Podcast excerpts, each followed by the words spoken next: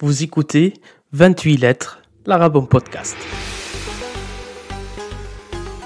Le premier podcast destiné aux francophones qui apprennent l'arabe. Je m'appelle Ahmad, ancien prof d'arabe, lassé de la manière d'enseigner les langues en France. J'ai créé ce projet sonore pour te faire découvrir l'arabe autrement. Entre anecdotes, conseils et stratégies, nous allons naviguer sur les eaux de ton apprentissage. Prêt à embarquer? Alors, largons les amarres. Mais avant, si tu aimes ce podcast, n'hésite pas à le partager sur les réseaux sociaux. Tu peux aussi laisser une note et un commentaire sur Apple Podcast ou sur ta plateforme d'écoute si te le permet.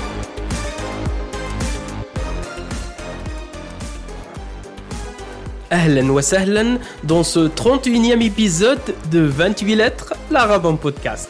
Nous sommes le mercredi 26 janvier, donc nous avons rendez-vous avec un ou une apprenante d'arabe qui va partager avec nous son parcours, ses différentes étapes et surtout, surtout, ses techniques de bosser et de progresser en arabe.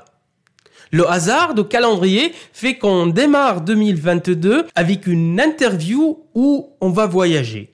Voyager dans le temps, voyager dans l'espace du monde arabe, mais également voyager entre quatre langues et cultures différentes. Mon invité d'aujourd'hui s'appelle Noura, journaliste et photographe qui collabore avec plusieurs rédactions comme celle du magazine Géo, du Figaro, de Paris Match, de l'Obs, sans oublier le célèbre magazine Jeune Afrique. Ce qui est particulièrement intéressant chez Nora, c'est son goût de l'aventure, du voyage et des rencontres. Née à Toulouse d'une maman marocaine et d'un papa allemand, Noura a passé son enfance et son adolescence à parcourir les routes d'Europe pour aller chez sa famille paternelle en Allemagne et a passé par les autoroutes du sud de la France et de l'Europe pour rejoindre l'autre partie de sa famille au Maroc. Dès son plus jeune âge, Noura jongle quotidiennement en permanence entre trois cultures, entre des parents qui parlent tour à tour arabe, français, allemand et anglais. De cet environnement familial hyper riche et stimulant, elle a acquis le goût du nomadisme et sa passion pour les langues.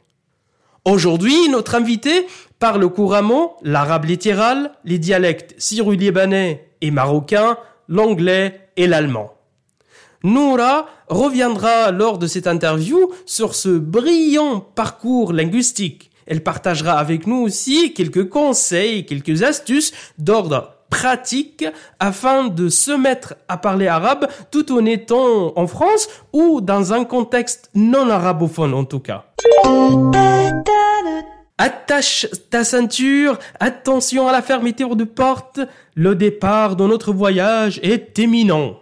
Salut Nora, merci beaucoup d'avoir l'invitation d'être euh, interviewé au passé chez 28 lettres, l'arabe en podcast. Ben, merci beaucoup Ahmed de m'avoir euh, proposé de participer à ton podcast et je suis très heureuse de pouvoir parler de, de la langue arabe avec toi. Très bien. Le début de nos interviews commence à se ritualiser et euh, pour Nora, si tu devais choisir un mot ou un qualificatif, un adjectif pour te définir, ça serait quoi pour toi? Alors, euh, j'ai un peu réfléchi et ça m'a pas pris trop longtemps pour euh, trouver euh, le mot. donc, c'est passionné passion, passionnée. C'est vraiment en fait euh, ma passion pour le Maghreb, le Sahara, le Moyen-Orient qui euh, m'a guidée pendant tout mon parcours. Donc parcours professionnel et parcours euh, d'étudiante en langue arabe notamment. Bien sûr, en préparant cette interview, j'ai appris beaucoup sur ton parcours qui est à la fois très intéressant mais complexe avec des diplômes qui s'entrecroisent qui sont à cheval entre euh, la, langue ou les langues, la littérature, la culture, mais aussi l'ouverture, euh, les sciences po. Est-ce que tu pourrais nous donner une idée rapidement sur, euh, sur tes diplômes en partant par exemple de la licence, le plus ancien vers le plus récent? Alors, euh, c'est vrai que j'ai un parcours un peu complexe, mais il y a quand même un fil conducteur, c'est justement cette passion pour le Maghreb et le Moyen-Orient, euh, et le Sahara aussi, euh, puisqu'en fait, tout ce que j'ai fait, c'était un petit peu toujours avec ce, cette idée-là dans la tête. Euh, donc, j'ai commencé d'abord par faire des études de géographie, donc j'ai fait une licence de géographie, puis un master de géographie, avec l'idée vraiment euh, d'apprendre euh, les cultures, l'économie, la politique des pays du monde en général, mais déjà dans ma tête, j'avais cette idée de cette région-là qui m'intéressait plus particulièrement. Et en géographie, on étudie le lien entre l'homme et euh, l'environnement. Donc, euh, c'est une étude globale en fait qui permet vraiment avoir, d'avoir un point de vue global sur différents pays et différentes régions du monde. Ensuite, euh, j'ai bifurqué vers les sciences politiques pour euh, faire un deuxième master euh, donc à la Sorbonne à Paris, toujours avec cette idée-là d'être plus spécial, plus spécialisé sur sur le monde arabe. Et en parallèle de ces diplômes-là, j'ai tout de suite commencé à faire des études d'arabe, arabe littéral, arabe dialectal. Et donc, j'ai commencé à aller dans ces pays-là qui m'intéressaient. J'y ai vécu pendant quatre ans. Euh, donc on aura, je pense, l'occasion d'en parler un peu plus tard. J'ai, pas, j'ai vécu euh, une année en Égypte, euh, ensuite j'ai vécu une année au Liban et deux années en Palestine. Et ensuite, euh, j'ai encore fait autre chose puisque j'ai décidé de me reconvertir professionnellement, de devenir journaliste, euh, qui était donc la, voie professionnelle que je voulais faire depuis toujours. Et donc là aussi, avec l'idée d'être journaliste, mais de continuer à travailler sur ces pays-là, Maghreb, Sahara, Moyen-Orient. Et donc en fait, c'est, vraiment effectivement un parcours un peu euh, qui part un peu dans tous les sens, mais il y a quand même une idée globale et qui, revient, qui est que je m'intéresse à ces pays-là, à leur culture, à leur histoire et c'est de ces pays-là dont j'ai envie de parler. En préparant aussi cette interview, tu m'as appris que tu étais trilingue, français, arabe, allemand. D'abord, est-ce que tu pourrais revenir sur ce parcours de langues étrangères? À quel âge tu as commencé? Est-ce que tu avais toujours une aisance pour l'apprentissage de langue ou c'est venu plus tard pendant ce parcours euh, universitaire ou cette découverte, j'ai envie de dire, de cette région du monde euh, dont tu es vraiment passionné? Alors, déjà, euh, je suis. euh, ma mère est marocaine et mon père est allemand. La langue arabe et la langue allemande ont fait un peu toujours partie de ma vie, mais c'était passif. C'est-à-dire qu'en fait, euh, j'ai vécu dans un environnement où on parlait allemand et dans un, environnement où on parlait arabe, mais moi, je ne le parlais pas, ni l'une ni l'autre. Pour l'allemand, c'est la première langue que j'ai apprise et je l'ai apprise entre guillemets comme n'importe quel Français euh, qui va au lycée ou au collège, c'est-à-dire j'ai fait allemand première langue. Donc, euh, c'est en sixième que j'ai commencé l'allemand. Donc, on a à peu près 11 ans quand on est en sixième. Donc, j'ai commencé avec euh, des cours d'allemand, comme tout le monde en fait, hein, euh, au collège. Ensuite, j'ai choisi anglais comme seconde langue. Donc, l'anglais, c'est la deuxième langue que j'ai apprise. Et enfin, j'ai commencé l'arabe littéral à vers 17 ans, 17-18 ans, donc en terminale. Et surtout, véritablement, à partir de la première année d'université, donc à 18 ans. J'ai pas appris euh, l'arabe particulièrement tôt, même euh, plutôt tard en fait. Mais par contre, euh, j'ai toujours entendu de l'arabe et entendu de l'allemand. D'accord. Est-ce que, à ton avis, le fait d'avoir toujours entendu les deux langues, ça t'a facilité les choses plus tard, même plusieurs années plus tard, ou il y avait cette absence de plusieurs années, donc t'as tout recommencé à zéro? Non, alors euh, Claire, en fait, dès que j'ai commencé l'allemand, euh, c'était très bizarre parce que voilà, je commençais de zéro a priori comme tout le monde puisque je ne parlais pas du tout allemand avec euh, mon père ni avec ma famille en Allemagne, mais j'ai tout de suite été très bonne en allemand. Et en fait, ma prononciation était très bonne. Euh, D'ailleurs, ma prof était étonnée à chaque fois. Elle se disait c'est incroyable, tu, tu prononces très bien, etc. Et du coup, je, prononçais juste parce qu'en allemand, il y a vachement d'intonation. On peut pas prononcer le mot de manière plate comme ça. Donc en fait, je prononçais juste, mais sans savoir pourquoi je le prononçais juste. Et ça, je pense que c'est l'oreille, en fait. Vraiment, je pense vraiment que quand on entend une langue pendant des années et des années, ça doit rentrer quelque part. J'ai pas de preuves scientifiques de ça, mais et l'arabe, c'est un peu pareil, c'est-à-dire qu'à partir de 17-18 ans, donc quand même j'étais pas jeune, quoi, j'ai pas appris euh, ça à 4-5 ans, euh, à 17-18 ans, quand j'ai commencé à apprendre l'arabe, il y avait des lettres que je pouvais sortir sans travailler, c'est-à-dire je n'ai pas, elles sont sorties naturellement, comme le ha par exemple, ou le kha, Voilà, il y a des lettres comme ça qui sont sorties. Après, il y en a d'autres que j'ai dû répéter dans mon jardin. Je, je, criais des lettres arabes pour pouvoir les, les prononcer correctement. Donc, c'est pas le cas de toutes les lettres, mais il y a certaines lettres qui étaient faciles. Après, il y a aussi au niveau de, du vocabulaire, le fait d'avoir euh, entendu ces langues, ça fait que j'avais des mots. Je parlais pas, mais j'avais des mots qui, qui étaient là, qui, que, je, que je connaissais quand même, euh, du fait d'avoir entendu euh, les dialectes à la maison. Tu as déjà aussi euh, m'a fait une remarque que je trouve intéressante et qui mérite d'être approfondie, euh, le fait que d'avoir commencé par apprendre l'allemand avant l'arabe a développé chez toi une rigueur, une discipline, alors que les deux langues euh, sont complètement différentes. Quels sont les points communs entre l'arabe et l'allemand en termes d'apprentissage alors effectivement, la chose qui est assez marquante avec l'allemand, c'est quand même qu'il y a une grammaire qui est très lourde, on va dire. Et en fait, en termes d'apprentissage, je dirais que les deux langues euh, se rapprochent par le fait que moi j'ai fait beaucoup de par cœur. C'est-à-dire qu'il faut vraiment rabâcher et vraiment étudier, étudier profondément, et c'est-à-dire répéter, répéter énormément pour pouvoir intégrer les choses. Alors pourquoi en allemand? Parce qu'en allemand, par exemple, il y a l'histoire des déclinaisons. L'allemand, c'est une langue avec déjà trois euh, euh, genres, donc il y a le masculin, féminin et le neutre. Donc déjà, on ne peut pas improviser, il faut connaître le genre de chaque mot. Il n'y a pas d'indice, il faut juste le connaître. Beaucoup de mémorisation nécessaire pour l'allemand. Et ensuite, il y a les déclinaisons. Donc les déclinaisons, c'est des cas. Euh, selon le cas du mot, il va pas avoir le même pronom et la même terminaison également. Et donc, en fait, en fonction de la position du mot dans la phrase, il va pas s'accorder de la même manière. Donc, il faut apprendre les déclinaisons par cœur. On peut pas là aussi improviser, il faut les connaître et puis c'est tout. Ça fait vraiment une rigueur en fait l'allemand qui est que quand on apprend, il faut être vraiment pointilleux, il faut apprendre juste les choses telles qu'elles sont. Il n'y a pas de oui ou non ou voilà gris, c'est noir ou c'est blanc. Ça, ça m'a beaucoup servi pour la grammaire arabe. Enfin, je pense que le fait d'avoir appris l'allemand, euh, ça, ça, a pu me servir parce que au moment d'apprendre l'arabe, c'est pareil. Euh, moi, pour vraiment apprendre l'arabe littéral, j'ai fait des heures et des heures et des heures et des mois de, de rabâcher, euh, d'apprendre euh, notamment, par exemple, euh, aux, formes des verbes, apprendre la ozen en, en, arabe pour les verbes. Ça, il a fallu que je l'apprenne vraiment par cœur et le répéter des tas de fois pour l'intégrer en fait c'est cette rigueur et cette un peu cette lourdeur un peu de, de, la grammaire et de la conjugaison qui fait que c'est un peu des points communs entre l'arabe et l'allemand. C'est des langues qui sont sont pas légères, on va dire. Il faut faut s'accrocher quoi pour euh, pour les apprendre quand même un petit peu. Et on arrive là au cœur de ce parce que tu nous as dit allemand, anglais et tu as, fait ta scolarité en France, donc euh, trois langues. Pourquoi as-tu choisi ou décidé de te lancer en arabe alors que tu avais vraiment trois langues entre guillemets précieuses que tout le monde cherche à apprendre, etc. Quelles étaient tes motivations initiales pour aller vers l'arabe?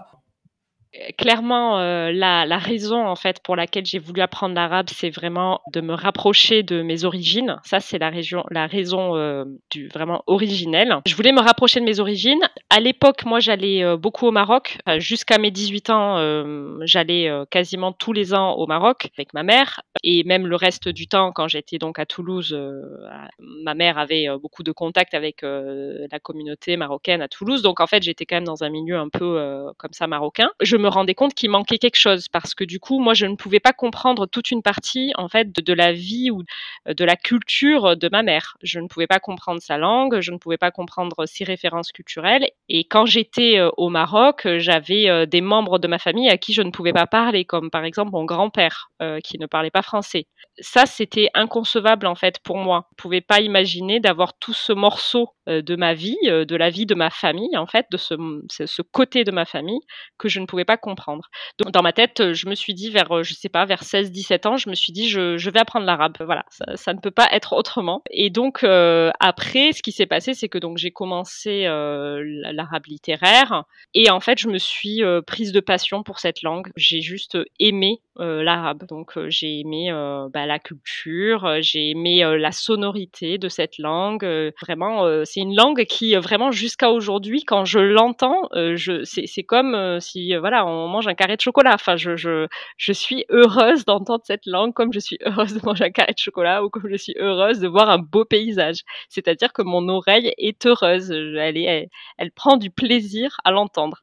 Donc, à partir de là, c'est ça qui, qui m'a permis de continuer, en fait, à apprendre l'arabe. C'est-à-dire que, voilà, j'avais du plaisir à, à, étudier, même si ça m'a pris des heures de, de galère et tout pour, pour la grammaire, mais c'était un plaisir de, d'approfondir et de voir que j'étais de plus en plus capable de lire, d'écrire, etc.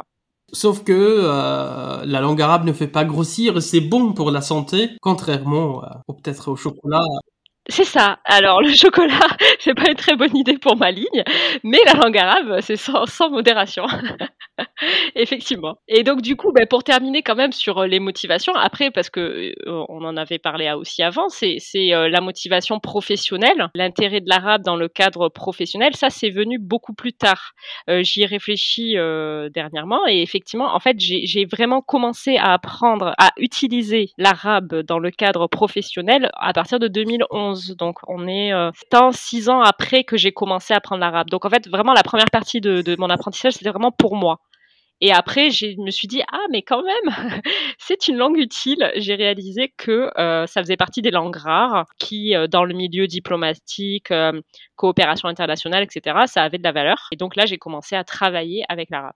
Là, on passe à une autre phase encore plus poussée, c'est de séjourner et passer des années même dans des pays arabes. D'abord, quels sont les pays où tu as vraiment passé enfin, des années ou une très longue période? Et deuxièmement, qu'est-ce qu'il a apporté à ton apprentissage entre guillemets théorique à l'université ici en France, que ce soit à l'INALCO ou à Toulouse, euh, que de vivre sur place et dans un pays arabe du matin au soir, tu entends, tu parles, tu vois l'écriture, les inscriptions partout ça, c'est vrai que justement, le fait de voir des inscriptions, etc., c'est vraiment euh, déterminant. Par exemple, euh, moi, en fait, j'ai commencé donc euh, à 18 ans vraiment l'arabe littéraire à l'université à Toulouse avec juste une option hein, d'arabe littéraire. Et j'ai commencé donc en septembre. Et au mois de décembre, j'ai passé un mois au Maroc. Et en fait, ça faisait trois mois que j'apprenais l'alphabet arabe. Et en fait, j'ai passé un mois au Maroc et pendant un mois, je ne lisais que les panneaux. Je, je, lisais tous les panneaux en fait que je croisais sur mon chemin parce que c'était c'était magique en fait de pouvoir déchiffrer. Donc euh, c'est là que vraiment le, le fait de d'être dans un pays euh, arabe ou arabophone, c'est déterminant en fait. Ça, je l'ai compris assez vite. J'ai voulu partir dans un pays arabe et continuer là-bas. Donc j'ai, euh, je me suis débrouillée pour aller passer une année en Égypte et donc j'ai fait des cours d'arabe euh, intensifs au DEAC à Alexandrie. Et donc ça, je l'ai fait en parallèle en fait de mon master de géographie au final, j'ai mis ma recherche un peu de côté, je me suis vraiment concentrée sur l'arabe, et donc j'ai fait vraiment une année de cours intensifs d'arabe à Alexandrie. C'était arabe littéraire et arabe euh, dialectal égyptien, un petit peu, euh, mais surtout littéraire. Et du coup, ça, ça a été vraiment, ça, c'est vraiment l'année qui a tout changé. En fait, l'année en Égypte, elle a vraiment tout changé parce que, premièrement, l'intensité des cours et aussi, moi, le boulot que je faisais à côté, parce que clairement, je faisais carrément pratiquement maison DEAC, maison DEAC pendant neuf mois. J'étais vraiment très très sérieuse et très studieuse pour apprendre tous ces verbes et toute cette grammaire et tout, tout ça. Euh, vraiment, l'intensité des cours d'arabe littéraire m'a beaucoup servi. Et à côté de ça, le fait, voilà, d'être, comme tu disais, pour la première fois dans un pays arabophone du matin au soir. Donc là, c'était euh, la première fois que vraiment je devais parler arabe pour vivre, pour survivre. Puisque donc du coup, euh, la première fois, par exemple, euh, au tout début de mon séjour, donc ça faisait peut-être trois semaines que j'étais à Alexandrie, j'habitais à l'hôtel parce que j'avais pas encore d'appart, faisais des visites pour trouver un appartement à Alexandrie. Et donc, je me rappelle d'avoir fait des visites euh, en sachant, mais pas du tout parler euh, correctement. Et je parlais, mais euh, en, faisant des phrases complètement hachées comme ça, où je disais la vaisselle, combien C'était vraiment. je me rappelle du propriétaire qui m'a expliqué le fonctionnement du lave-vaisselle, du lave-linge plutôt du lave-linge, et c'était tout en arabe. Et moi, j'ai capté quelques mots comme ça. Je n'ai absolument rien compris, mais du coup, je, je lui demandais est-ce que ça marche? C'était ça le, but, quoi. C'est là que vraiment, on prend le taxi, on est obligé d'exprimer ce qu'on a à dire. On va au, enfin, au supermarché, au marché, et là, ça, ça change tout. Ça oblige à sortir les mots. dans un environnement ou un pays ou un territoire non francophone, donc t'as pas le choix. Quoi. l'instinct de survie aussi qui ressort de nous tous et tous dans n'importe quelle situation. Et là, c'est une situation linguistique. Exactement. Alors c'est vrai que moi, dès le départ, j'ai voulu absolument éviter des pays francophones. Euh, je l'ai vraiment fait exprès. Je ne voulais pas aller ni au Maghreb, ni même, euh, par exemple, au Liban, même si j'ai un drapeau du Liban derrière moi là. Concrètement, je me suis dit, il faut que je sois obligée de parler arabe. Et les pays euh, francophones, ça, ça va pas être une bonne idée. Donc en fait, j'ai choisi l'Égypte. En plus, l'Égypte, ils, sont pas non plus. Tout le monde ne parle pas l'anglais. Il y a des gens qui sont anglophones évidemment, mais il y a dès qu'on va dans les campagnes, etc. Bon, qu'on sort de certaines catégories de personnes euh, les gens ne parlent pas anglais, donc euh, ça permet vraiment d'être obligé de parler arabe. Tout à fait, tout à fait. Je entièrement d'accord avec toi. C'est ça qu'on essaie de, de, de temps en temps dans un. Si on peut pas partir, on n'a pas la chance euh, comme toi, Noura, au moins se mettre dans un environnement arabophone à travers plusieurs moyens et outils qu'on a peut-être déjà expliqués. Et là, j'aimerais bien aussi qu'on passe à une troisième ou quatrième, je ne sais plus, on est à quelle partie de, de l'apprentissage de la langue arabe, c'est l'utilité professionnel dans ton dans ta carrière ou tes carrières au pluriel euh, parce que tu en as multiples et c'est vraiment elles sont toutes intéressantes. Mm. Est-ce que tu pourrais nous expliquer à quoi t'as servi d'être arabophone?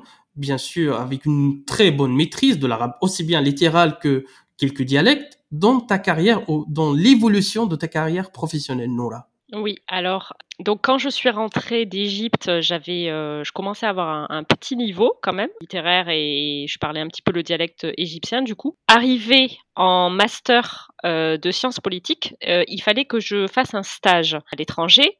Et donc, euh, j'ai fait un stage dans une ONG au Liban. Et dans ce stage, en fait, il fallait parler l'arabe. C'était très utile, en fait, de parler l'arabe pour certaines missions. Donc, en fait, je me suis retrouvée à coordonner des équipes dans différentes parties du Liban par téléphone ou même sur place en me déplaçant au Liban et à faire donc de la coordination de terrain grâce au fait que j'étais euh, donc euh, arabophone et que je pouvais parler euh, donc couramment le libanais cette expérience au Liban, c'était vraiment aussi le, début en fait de cette utilisation de l'arabe dans un cadre professionnel.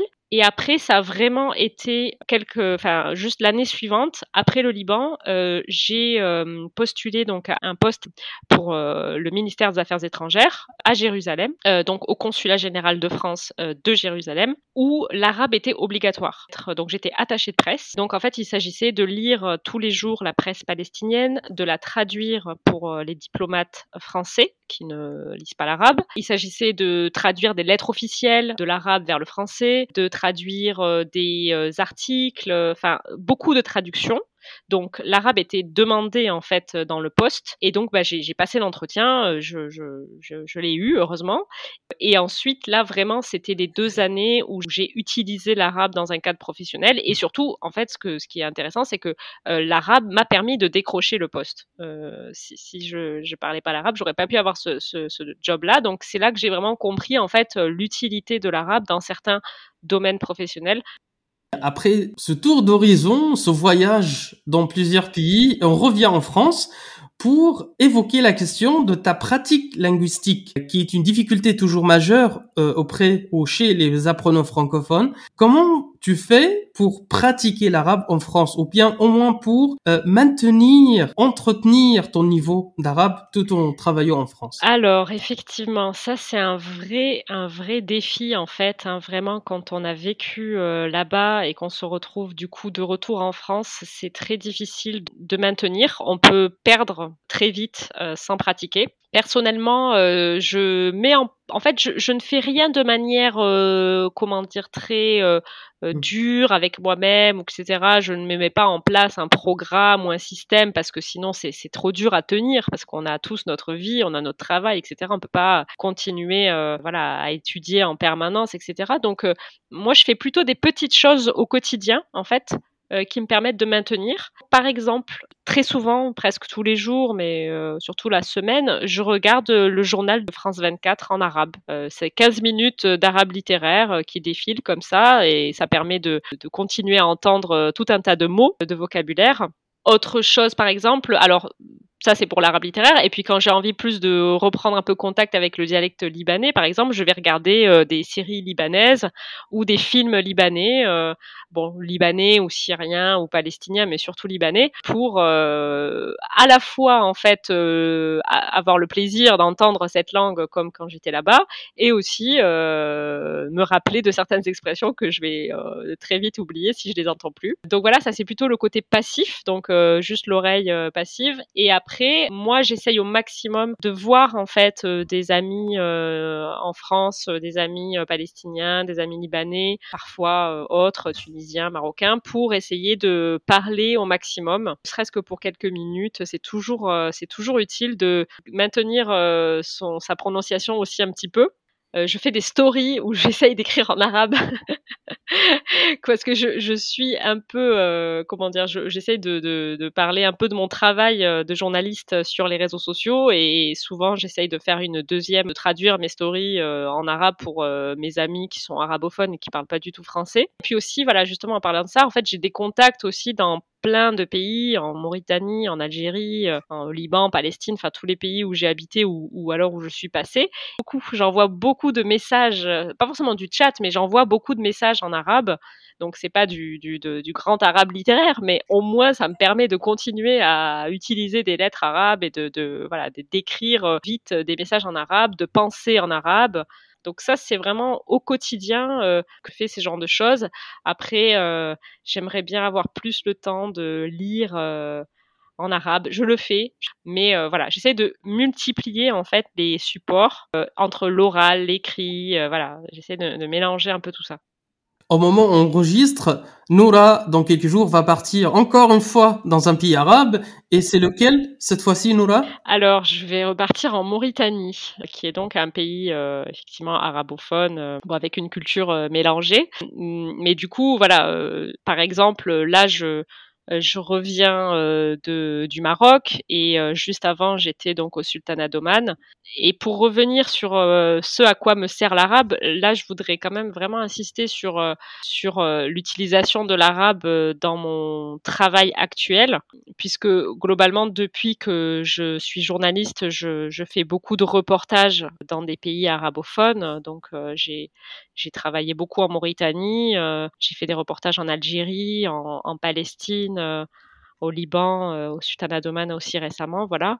Et en fait, euh, il y a beaucoup de, situations de reportages où en fait, si je n'avais pas l'arabe, je ne pourrais juste pas interviewer certaines personnes. Alors, exemple, en Algérie, j'ai fait un reportage pour Géo chez euh, les Touaregs euh, dans la région de Janet, du Tassili Nasjer. Donc là, on est vraiment à l'extrême sud est de l'Algérie, à la frontière avec la Libye et le Niger.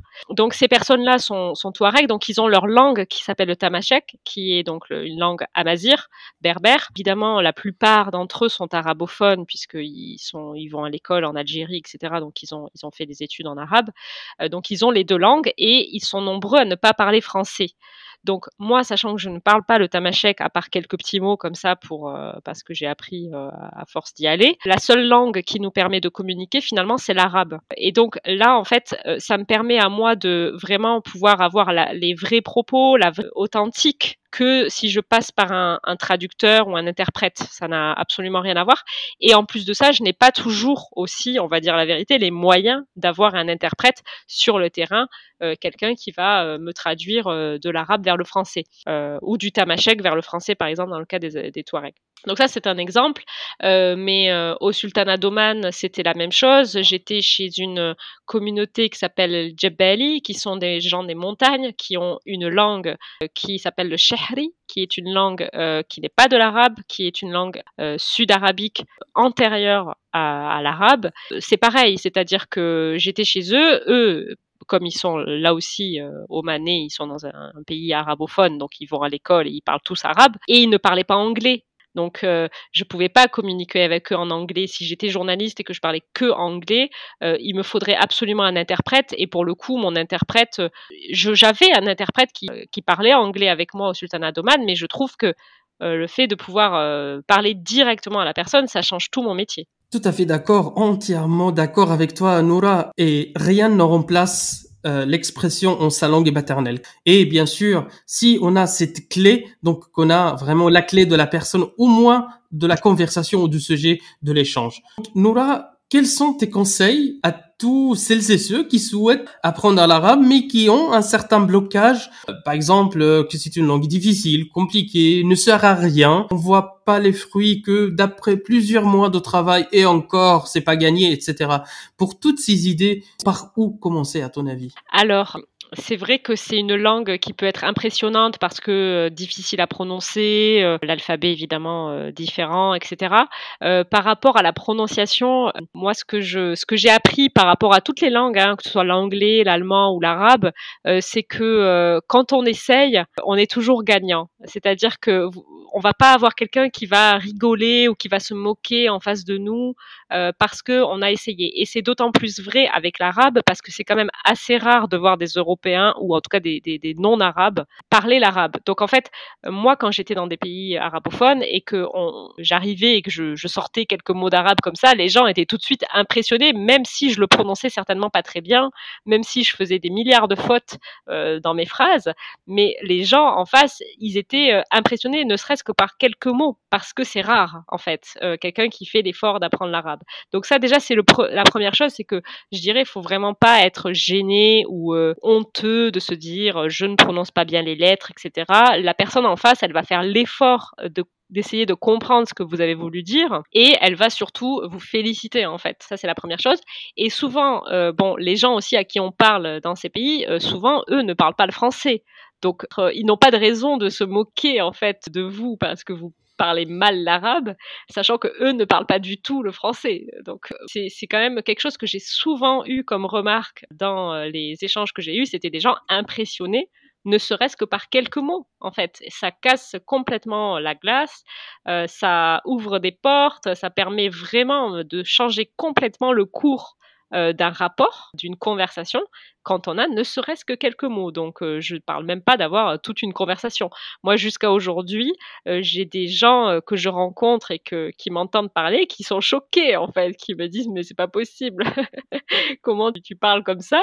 Et en fait, donc, c'est pour dire que même quelques mots d'arabe, ça fait tout de suite un effet, en fait. Et, et voilà. Donc, moi, je dirais vraiment qu'il faut foncer, qu'il faut pas se prendre la tête avec la prononciation ou quoi que ce soit. Il faut juste essayer, quoi. Après, sur euh, la difficulté, oui, c'est sûr, c'est une langue. Euh, on peut pas se dire, euh, je vais apprendre l'arabe en trois mois, quoi. Il faut être honnête. C'est une langue, il faut s'y mettre. C'est ce que j'essaye de dire aux gens qui essaient d'apprendre l'arabe, c'est que si vous voulez le parler vraiment juste pour prendre un taxi, oui, on peut apprendre l'arabe euh, en lisant euh, un bouquin euh, et en, y passant quelques mois sans, faire d'effort, si c'est juste le but de, de, pouvoir commander un taxi ou commander un verre de thé. Mais, mais sinon, enfin, si on veut vraiment converser avec quelqu'un, il faut s'y mettre, il faut vraiment apprendre et s'accrocher un petit peu, effectivement, pendant au moins quelques mois, quelques années pour pouvoir obtenir un résultat. C'est pas, mais ça, c'est le cas de, de beaucoup de langues. Hein. Je pense qu'on peut, peut pas dire que l'arabe est, est, plus difficile. Et après, en termes d'utilité, euh, pour répondre à ta question, Ahmed aussi, euh, en termes d'utilité, moi, je, euh, ça dépend évidemment de quel milieu professionnel on, travaille, mais moi, je pense que c'est une langue vraiment, faut pas oublier, il y a quand même 22 pays arabes ou arabophones, donc ça fait un paquet de pays quand même où on peut parler. moi, honnêtement, jusqu'à aujourd'hui, je suis impressionnée de voir en fait que l'arabe, c'est un, comme une baguette magique en fait, c'est-à-dire que vraiment, le fait d'avoir l'arabe littéraire, je peux parler à 22 pays. C'est génial, des pays où je n'ai jamais mis les pieds en fait. Donc euh, je trouve que c'est un passeport euh, incroyable. Entièrement d'accord toujours avec toi. 22 pays arabes, 450 millions d'habitants dans cette région, plus 50 millions de diaspora, donc 500 millions, ce n'est pas négligeable. Tout à fait. C'est 500 millions de personnes avec qui on peut communiquer quand même, c'est sympa. Oui, mais il faut avoir la salive aussi. On va faire une fin, euh, on va dire, différente. Et serait-il possible, Nora, de nous dire quel est ton proverbe ou maxime préféré ou la phrase culte en arabe, que ce soit arabe fosha ou arabe dialectal alors, euh, en fait, moi, j'ai pas cherché très loin un proverbe très très compliqué. J'ai juste cherché un mot de dialecte que j'aime bien. Ce dialecte-là, c'est vraiment le dialecte en fait où je me suis sentie à l'aise. Et ça, je voudrais le, dire aussi pour les auditeurs. C'est bien de choisir un, voilà un dialecte où on se sent à l'aise, où on, aime la sonorité. Moi, c'est vraiment le libanais, ça m'a attiré en fait en termes de sonorité, en termes d'esprit et en termes de peuple, parce que le peuple, il reflète la langue et la langue, elle reflète le peuple. Et, en fait, l'expression que j'ai choisie, c'est azaptak. Donc, quand on dit en, arabe libanais, on dit toujours désolé, azaptak. Donc, quand on veut s'excuser, quand on a un peu trop euh, fait travailler quelqu'un ou qu'on l'a mis en difficulté pour lui poser une question, ou pour qu'il nous emmène quelque part ou pour euh, quelque chose comme ça, puisque ça veut dire je t'ai torturé. je, je t'ai, azab, donc ça veut dire torturé. Ça symbolise vraiment ce peuple qui est un peuple très dans les formules, un peuple libanais qui aime énormément les formules. Euh, il y en a des, tas et des tas pour euh, faire plaisir à quelqu'un ou comment dire, faire des compliments, saluer, etc., etc. Et, en même temps, c'est aussi un peuple qui est très dans la coup de service. Donc cette expression, je, je l'aime beaucoup parce que pour moi, elle vraiment, elle symbolise les Libanais, quoi. On partage absolument la passion et l'amour pour le dialecte libanais. J'espère que on n'a pas qui on n'a pas martyrisé avec nous. Non, بالعكس بالعكس.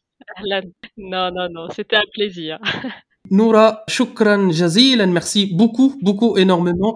On te remercie jamais assez. Merci beaucoup, Ahlan Fik. Euh, j'étais vraiment très contente euh, de converser avec toi. C'est un vrai plaisir de parler tout simplement de cette langue parce qu'elle elle est belle et comme tu voilà, c'est une langue qui est parlée dans beaucoup d'endroits, qui a des formes multiples et variées. Là, j'ai parlé du libanais, mais j'aime franchement tous les dialectes euh, l'algérien, le marocain, le tunisien, chaque dialecte est riche en fait. L'égyptien aussi, hein, évidemment. Euh, chaque dialecte est passionnant, a ses propres mots et c'est ça la richesse de cette langue. Voilà. Donc euh, merci à toi de la mettre en valeur.